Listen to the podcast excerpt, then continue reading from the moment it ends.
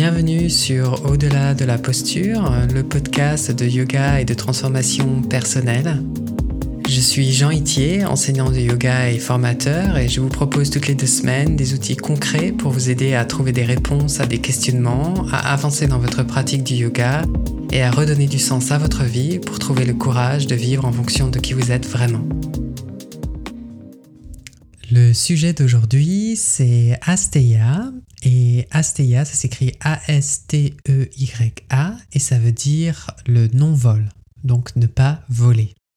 C'est un sujet qui va peut-être vous paraître un petit peu inattendu car vous pensez très probablement que vous n'êtes pas le genre de personne qui vole puisque c'est immoral et illégal. Vous dites aussi très certainement que le seul moment où cela peut être justifié, c'est lorsqu'une personne est confrontée à d'énormes difficultés et se retrouve d'une certaine manière obligée de voler pour des raisons de survie dues à des situations de, de grandes difficultés comme la pauvreté ou la guerre. Alors, vous vous demandez peut-être pourquoi consacrer tout un épisode sur un thème qui d'une part, ne vous concerne pas et qui, d'autre part, ne concerne qu'une minorité de la population. Tout d'abord, je pense qu'il est important de clarifier euh, ce dont on parle quand on dit euh, voler. Selon la définition du dictionnaire, cela veut dire prendre ou s'approprier indûment quelque chose. Ensuite, j'aimerais vous ouvrir à l'idée que voler ne se limite pas seulement à ce qui est matériel. Par exemple, il peut très bien s'agir de prendre ou de s'approprier l'attention, le temps ou l'énergie d'une personne, ou alors de s'associer à une personne afin de profiter de son statut social. Donc vous voyez bien que non seulement voler n'a pas besoin d'être quelque chose de matériel, et qui plus est, nous n'avons pas non plus besoin de faire face à une grande difficulté de vie pour passer à l'acte. Il y a, selon moi, quatre raisons pour lesquelles nous profitons des autres de manière inconsciente. Et je dis bien inconsciente car pour la majorité d'entre nous, le but n'est jamais de dérober consciemment l'autre pour le blesser. Comme vous le savez, si vous avez écouté l'épisode 2 de ce podcast qui est intitulé Le voile de l'ignorance, la méconnaissance de soi est la source principale de toutes nos souffrances. C'est-à-dire que tant que nous ne deviendrons pas conscients de nos conditionnements et de nos schémas de pensée, nous sommes voués à répéter la dynamique de nos relations passées.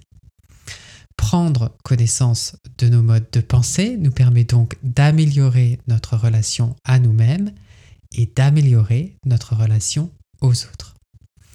Il y a donc, comme je vous le disais, quatre raisons principales à cause desquelles nous allons nous comporter de manière contraire à nos valeurs et à celles de notre société et finir par, entre guillemets, voler. La première raison provient de notre désir de rectifier ce que nous considérons comme une injustice passée. Il se peut par exemple qu'on ne nous ait pas donné quelque chose pendant notre enfance et nous souhaitons rectifier cela en nous octroyant le droit de prendre cette chose à une autre personne. Par exemple, parce que nous avons manqué d'amour, et d'attention pendant notre enfance, nous allons exiger de notre conjoint qu'il soit plus attentionné, plus tactile, plus câlin, sinon nous allons nous sentir rejetés. Il doit donc passer tout son temps libre avec nous, sinon nous allons devenir jaloux euh, de tout ce temps qu'il passe avec les autres et penser que ce sont les autres qui nous dérobent de cette attention et de ce temps que nous pourrions passer ensemble. La deuxième raison, c'est un manque de maturité émotionnelle.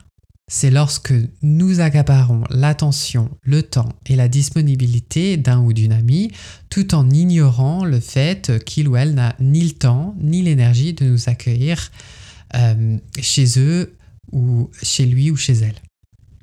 En quelque sorte, nous vampirisons cette personne. On retrouve ce genre de comportement chez l'enfant qui demande ou exige l'attention de son parent sans se soucier de sa disponibilité car il veut soit partager sa joie, soit exprimer une émotion négative comme la tristesse ou l'anxiété et veut qu'on le réconforte car il ne sait pas euh, quoi faire de toutes ces émotions. Ce qui est tout à fait approprié car il apprend à identifier ses émotions et à les gérer grâce au soutien de ses parents. Par contre, en tant qu'adulte, ce comportement est en décalage avec la réalité.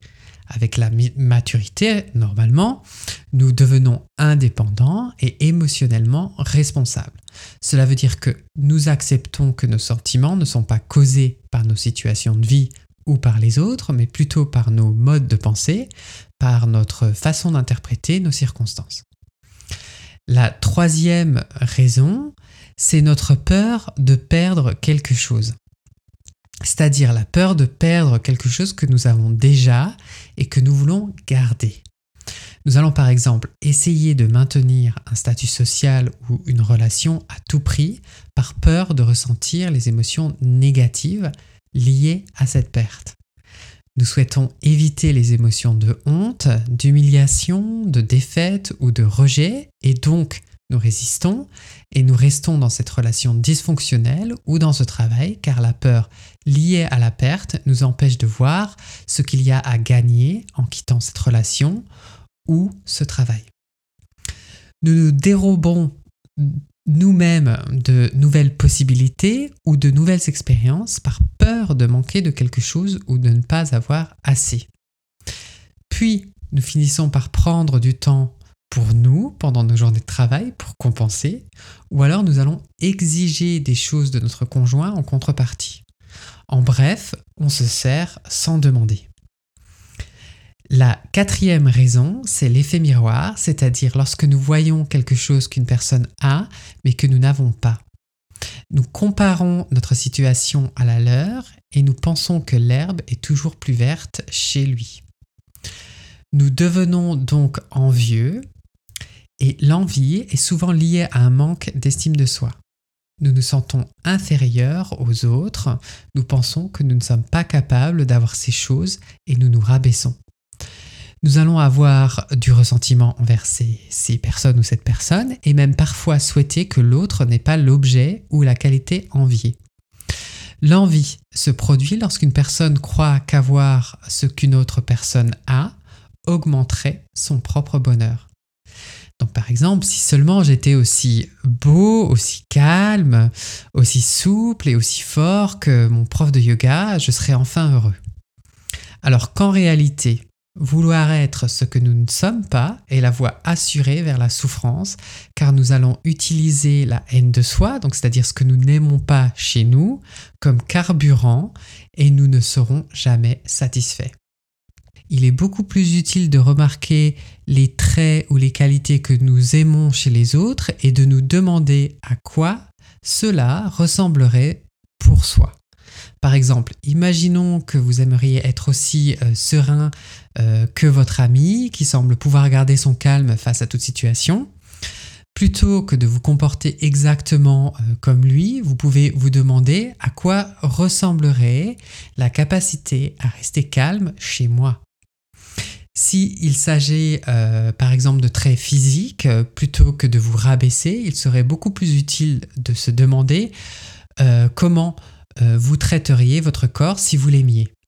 Quelle nourriture lui donneriez-vous? Quels exercices vous choisiriez de lui faire faire? À quoi ça ressemble chez vous d'être bien dans votre peau? Selon les Yoga Sutras, si nous sommes capables de cultiver Asteya, qui je vous le rappelle est le non-vol, nous recevrons des trésors ou des pierres précieuses. Et le vrai trésor, le vrai cadeau que vous pouvez vous donner à vous-même, c'est une vie pleine d'acceptation de soi et des autres, une vie pleine d'ouverture, pleine de bienveillance, où vous êtes libre d'être qui vous êtes vraiment. Je vous remercie pour votre écoute et je vous dis à dans deux semaines. Pour ne manquer aucun épisode, inscrivez-vous à la plateforme de votre choix, n'hésitez pas à laisser un avis et à le partager.